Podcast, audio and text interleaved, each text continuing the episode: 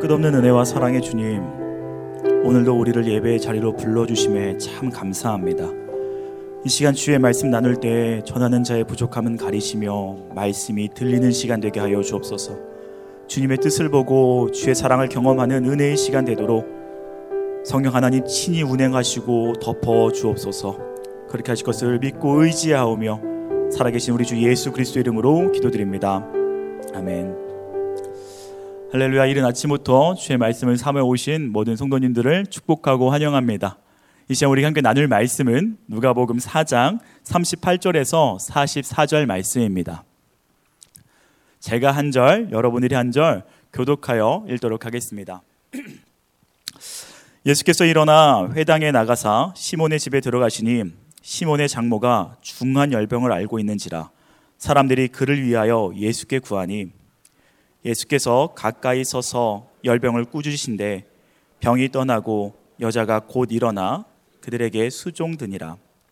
해질 무렵에 사람들이 온갖 병자들을 데리고 나오매 예수께서 일일이 그 위에 손을 얹으사 고치시니 여러 사람들에게서 귀신들이 나가며 소리를 질러 이르되 당신은 하나님의 아들이니시다. 예수께서 꾸짖으사 그들이 말함을 허락지 아니하시니 이는 자기를 그리스도인 줄 알미러라. 날이 밝으면 예수께서 나오사 한적한 곳에 가시니 무리가 찾다가 만나서 자기들에게서 떠나시지 못하게 만류하려 하매 예수께서 이르시되 내가 다른 동네에서도 하나님의 나라의 복음을 전하여야 하리니 나는 이 일을 위해 보내심을 받았노라 하시고 함께 읽겠습니다. 갈릴리 여러 회당에서 전도하시더라. 아멘.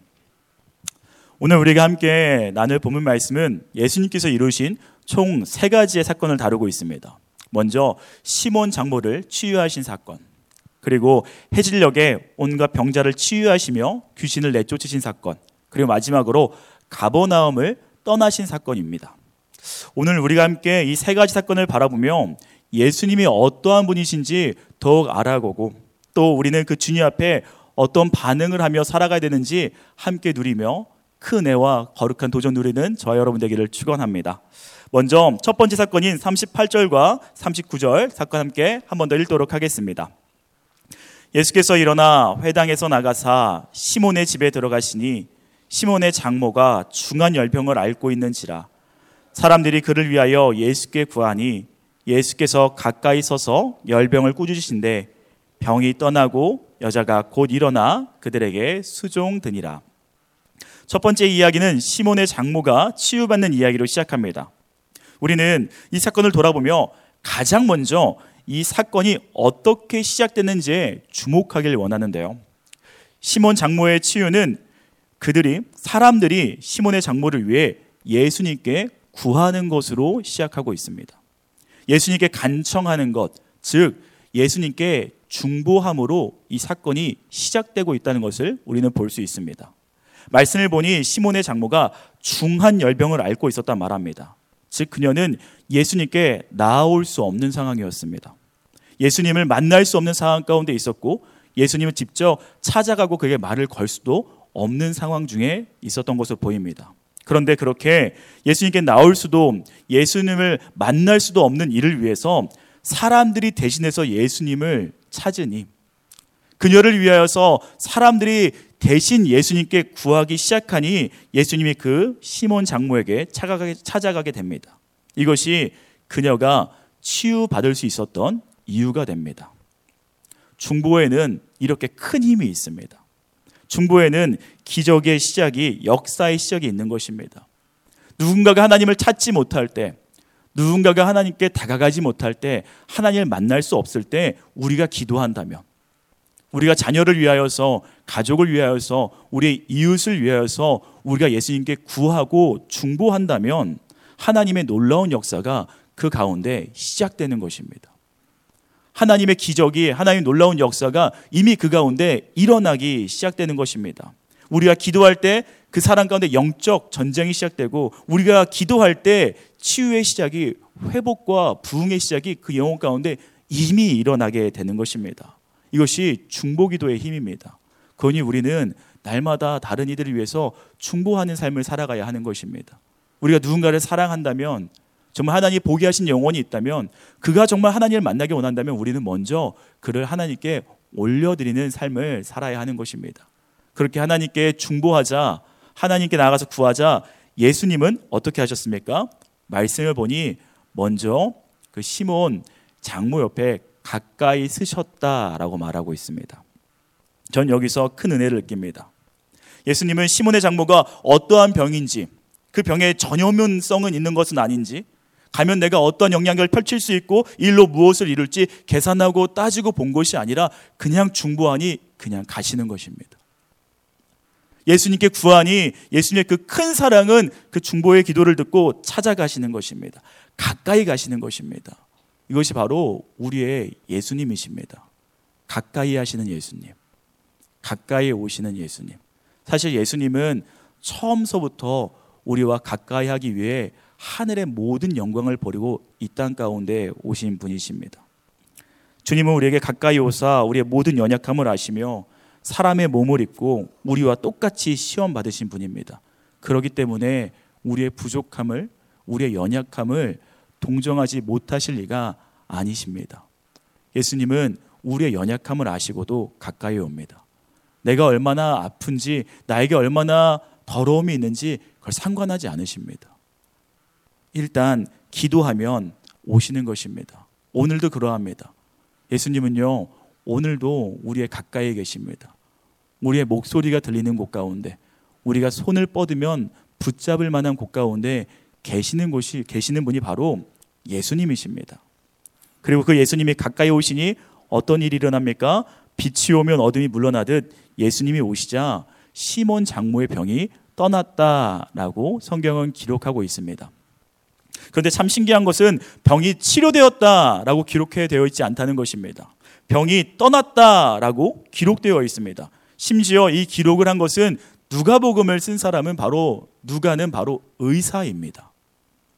의사인 누가는 이 사건을 보면서 병이 치료되었다. 환자가 회복되었다라고 말하는 것이 아니라 그는 병이 떠났다라고 고백하며 기록하고 있습니다.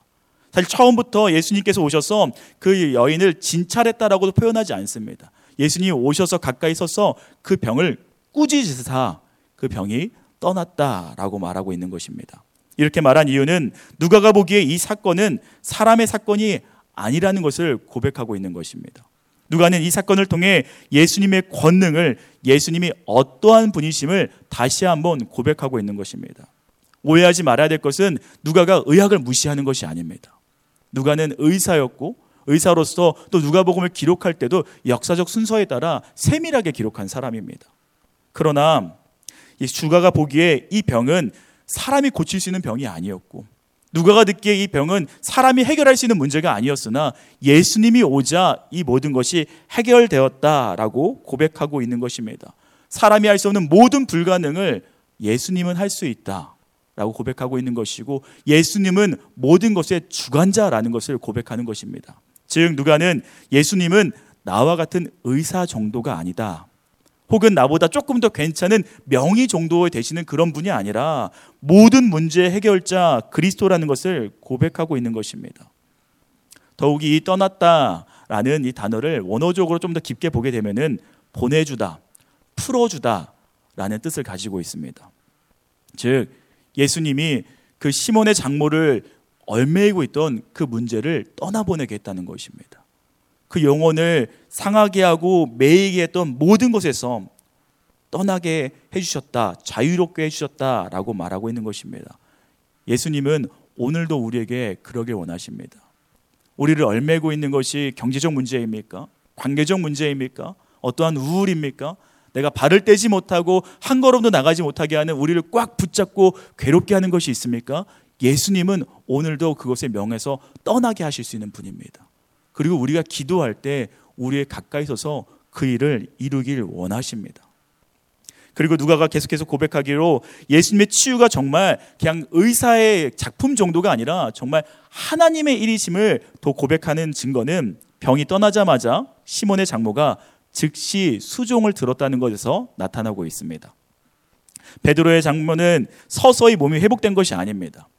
예수님이 떠나자마자 서서히 하나하나 회복되기 시작한 게 아니라 그 즉시 바로 일어나서 예수님께 수종될 정도로 그 몸이 완전히 회복되었다는 것을 말하고 있는 것입니다. 예수님이 이루신 치유가 즉각적이고 완벽하게 이루어졌다는 사실을 나타내고 있습니다. 많은 사람들은 아픔을 안고 살아갑니다.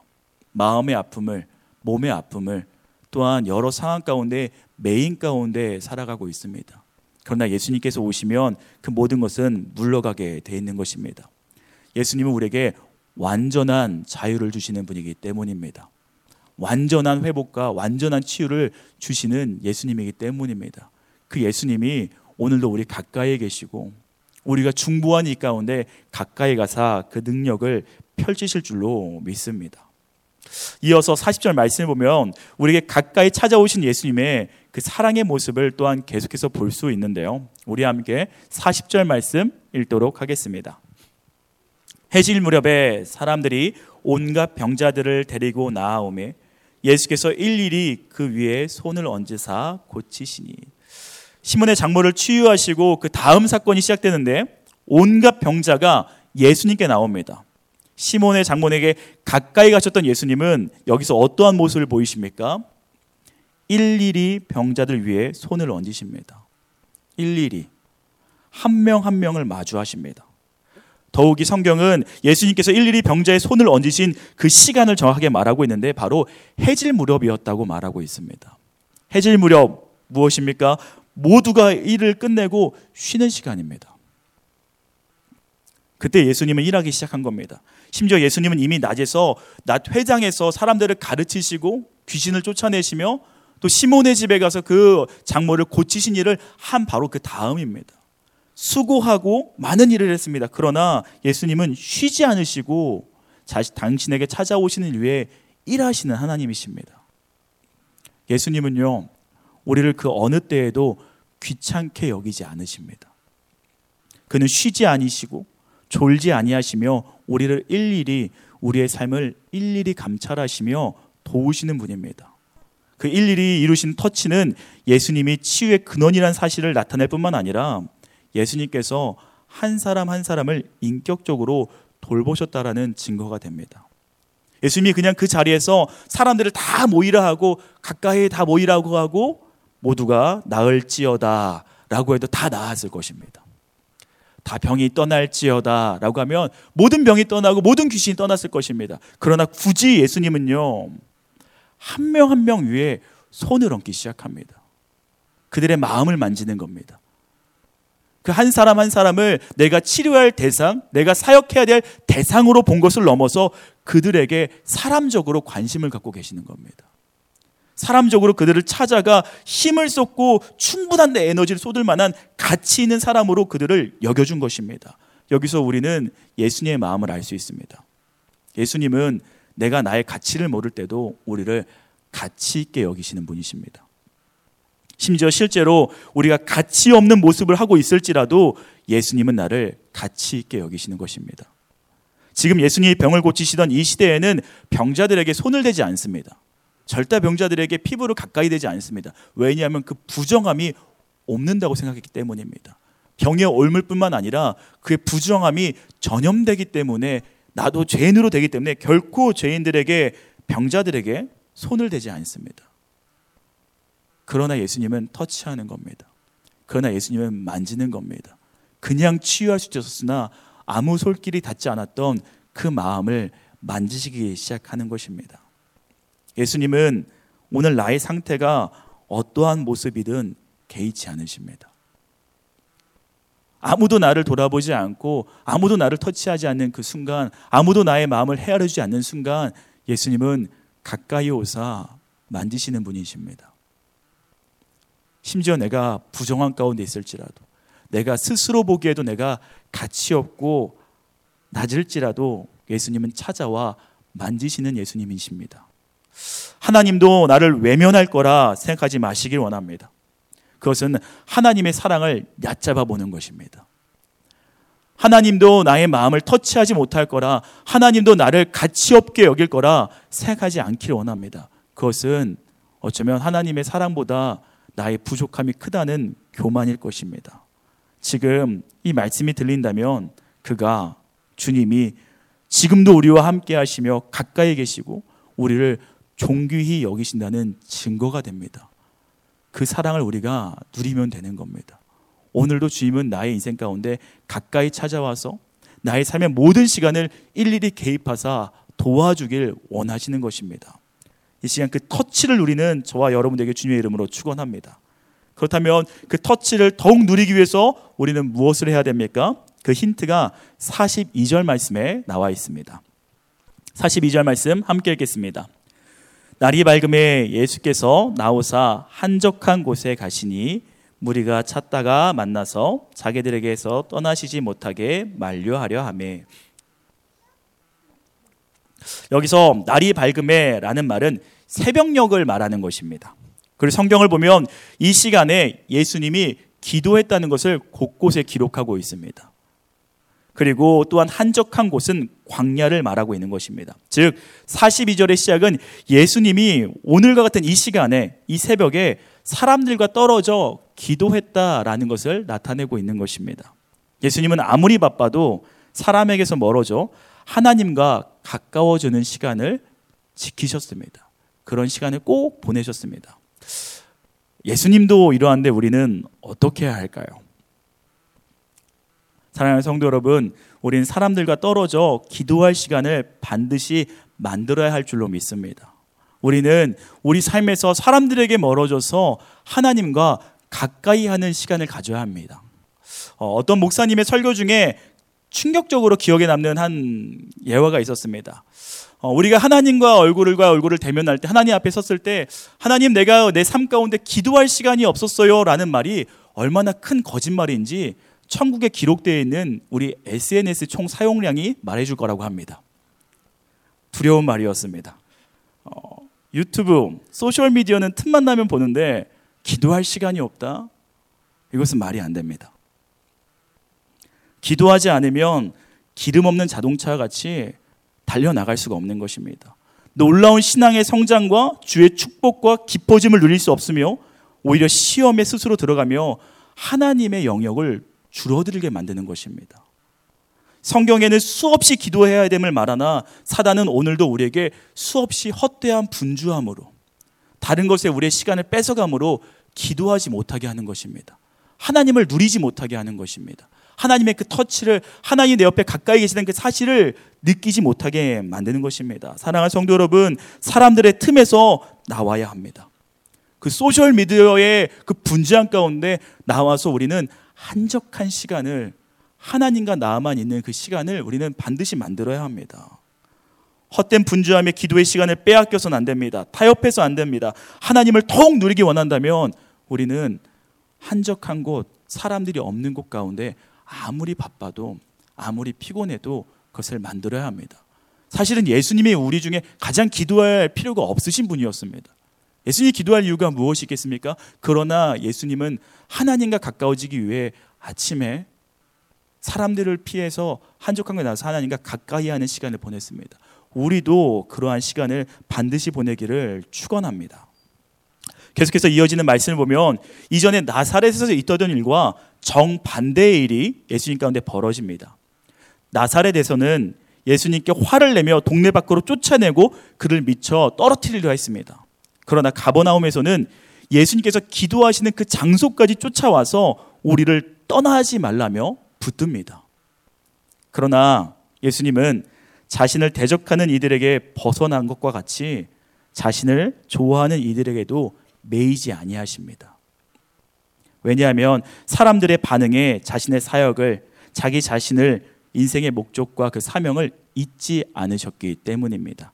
함께 43절, 44절 말씀 읽도록 하겠습니다. 예수께서 이르시되 내가 다른 동네들에서도 하나님의 나라의 복음을 전하여야 하리니 나는 이 일을 위해 보내심을 받아노라 하시고 갈릴리 여러 회당에서 전도하시더라. 예수님이 오신 이유는 하나님 나라 복음을 전하기 위해서였다고 성경은 말하고 예수님은 말하고 있습니다. 즉 이것을 위해 예수님은 자신의 사역과 자신의 사명을 위해 가버나움을 떠나신 것입니다. 예수님이 만약 그 가버나움 사람들의 요청에 따라 그곳에 머물렀다면 그들의 사랑과 성기를 받으며 안락한 시간들을 안락한 삶을 보낼 수 있었을 것입니다. 그러나 예수님은 이 땅에서 안락함을 누리기 위해 이 땅에 오신 것이 아니었죠. 그러나 예수, 예수님은 사람들에게 인기를 얻고 싶어서 이 땅에 오신 것이 아니었습니다. 예수님은 자신의 목적과 사명을 확실히 하십니다. 하나님 나라의 그 복음을 전파하기 위해 매이지 아니하십니다. 사람들의 소리에 일희일비하지 아니하고 예수님은 나사렛과 가보나움에서 했던 것 같이 다른 성읍에도 많은 이들에게도 이 복음을 전해왔기 때문에 걸음을 떼시는 것입니다. 우리도 그래야 할 줄로 믿습니다. 우리가 예배자로 살아갈 때 중보자로 하나님의 사람으로 살아갈 때 가모나움과 같이 우리를 환영해 주는 곳을 만날 때도 있을 것입니다. 또 때로는 나사렛과 같이 우리를 배척하며 우리를 괴롭게 하는 곳도 만나게 될 것입니다. 가보나움 같은 시간이 있을 것이고 나사렛과 같은 시간이 있을 것입니다. 그러나 여기서 중요한 것은 그 사람들의 반응과 그 환경이 아니라 하나님의 뜻인 줄로 믿습니다. 나를 향한 하나님의 계획과 나를 향한 하나님의 뜻이 가장 중요한 줄로 믿습니다. 예수님이 사람들의 반응에 자신의 사명과 사역을 잊지 않으셨던 것 같이 우리는 이 땅에서 하나님이 우리를 통해 이루고 싶어 하는 그 하나님의 뜻을 잊지 않아야 될 줄로 믿습니다. 사람들의 그 반응에 우리가 일일이 반응한다면 우리가 사람들의 그 말소리에 사람들의 그런 환경 가운데 우리가 일일이 너무 묵상하고대 자지우지 된다면 우리는 결코 인생의 마지막 그 다다른 순간에 우리가 원하지 않는 곳에 있을 것입니다. 사람들의 박수 소리를 쫓아가다 보면 우리는 길을 잃을 것입니다. 사람들의 박수 소리에 집중하다 보면 하나님의 뜻을 듣는 것을 소홀히 하게 될 것입니다. 사랑하는 성도 여러분, 우리가 중요시 여겨야 되는 것은 예수님과 같이 사람들의 반응이 아니라 인기가 아니라 하나님의 뜻인 줄로 믿습니다. 오늘 말씀을 보면 예수님은 병을 꾸짖으시고 귀신을 꾸짖어 사람을 치유하시고 자유케 하시는 능력의 하나님이심을 고백하고 있습니다. 그리고 그 하나님이 우리를 존귀하게 여긴다는 것을 우리는 이 말씀을 통해 또 우리와 가까이 계시며 부르실 때 응답하시고 친히 일일이 개입하시는 하나님이라는 것을 우리는 볼 수 있습니다. 그리고 그 하나님을 누리기 위해 우리는 기도해야 함 또한 우리는 찾아볼 수 있습니다. 마지막으로 사람들의 소리에 일희일비하며 흔들리지 아니하고 그 뜻에 살아가는 우리가 되어야 된다고 오늘 말씀은 우리에게 권면하고 있습니다. 사랑하는 성도 여러분, 예수님은 오늘도 우리와 가까이 하십니다. 사람들의 소리 가운데 매어서 하나님이 우리에게 부어주고 싶어 하는 그 축복을 외면하지 않게 원합니다. 사람들의 말 때문에 나의 가치를 떨어뜨리지 않기 원합니다. 하나님이 나를 존귀하게 의심해 우리가 오늘 존귀하게 되고 하나님이 나를 통해 이루시고 싶어 하는 그 복음의 전파를 우리가 오늘도 살아내어 찬란한 삶, 그 찬란함을 전하는 아름다운 삶을 살아가기를 예수 그리스도 이름으로 축원합니다. 이 시간 함께 기도하겠습니다. 사랑의 하나님 아버지, 오늘도 우리를 사랑하사 가까이 찾아오시며 말씀으로 터치하여 주심에 감사합니다.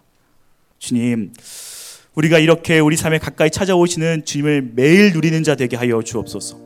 우리를 존귀하게 여기시며 지나치지 아니하시고 마주하며 터치하시는 주의 사랑을 날마다 누리며 굳게 서서 그 빛을 누리고 전하는 삶을 살아가게 하여 주옵소서. 이를 위해 우리가 기도하는 자 되길 원합니다. 세상의 소리에 파묻혀 사람들의 소리에 요동하며 흔들리는 삶을 살아가는 것이 아니라 하나님과 가까이 하는 기도의 삶을 그로써 맡겨진 복음의 삶, 주의 능력을 누리며 전하는 삶을 살아가게 하여 주옵소서. 오늘도 우리를 그렇게 붙드시고 인도하심을 믿사오며 우리의 삶을 맡겨드리오며 살아계신 가까이 찾아오시는 우리 주 예수 그리스도의 이름으로 기도드립니다.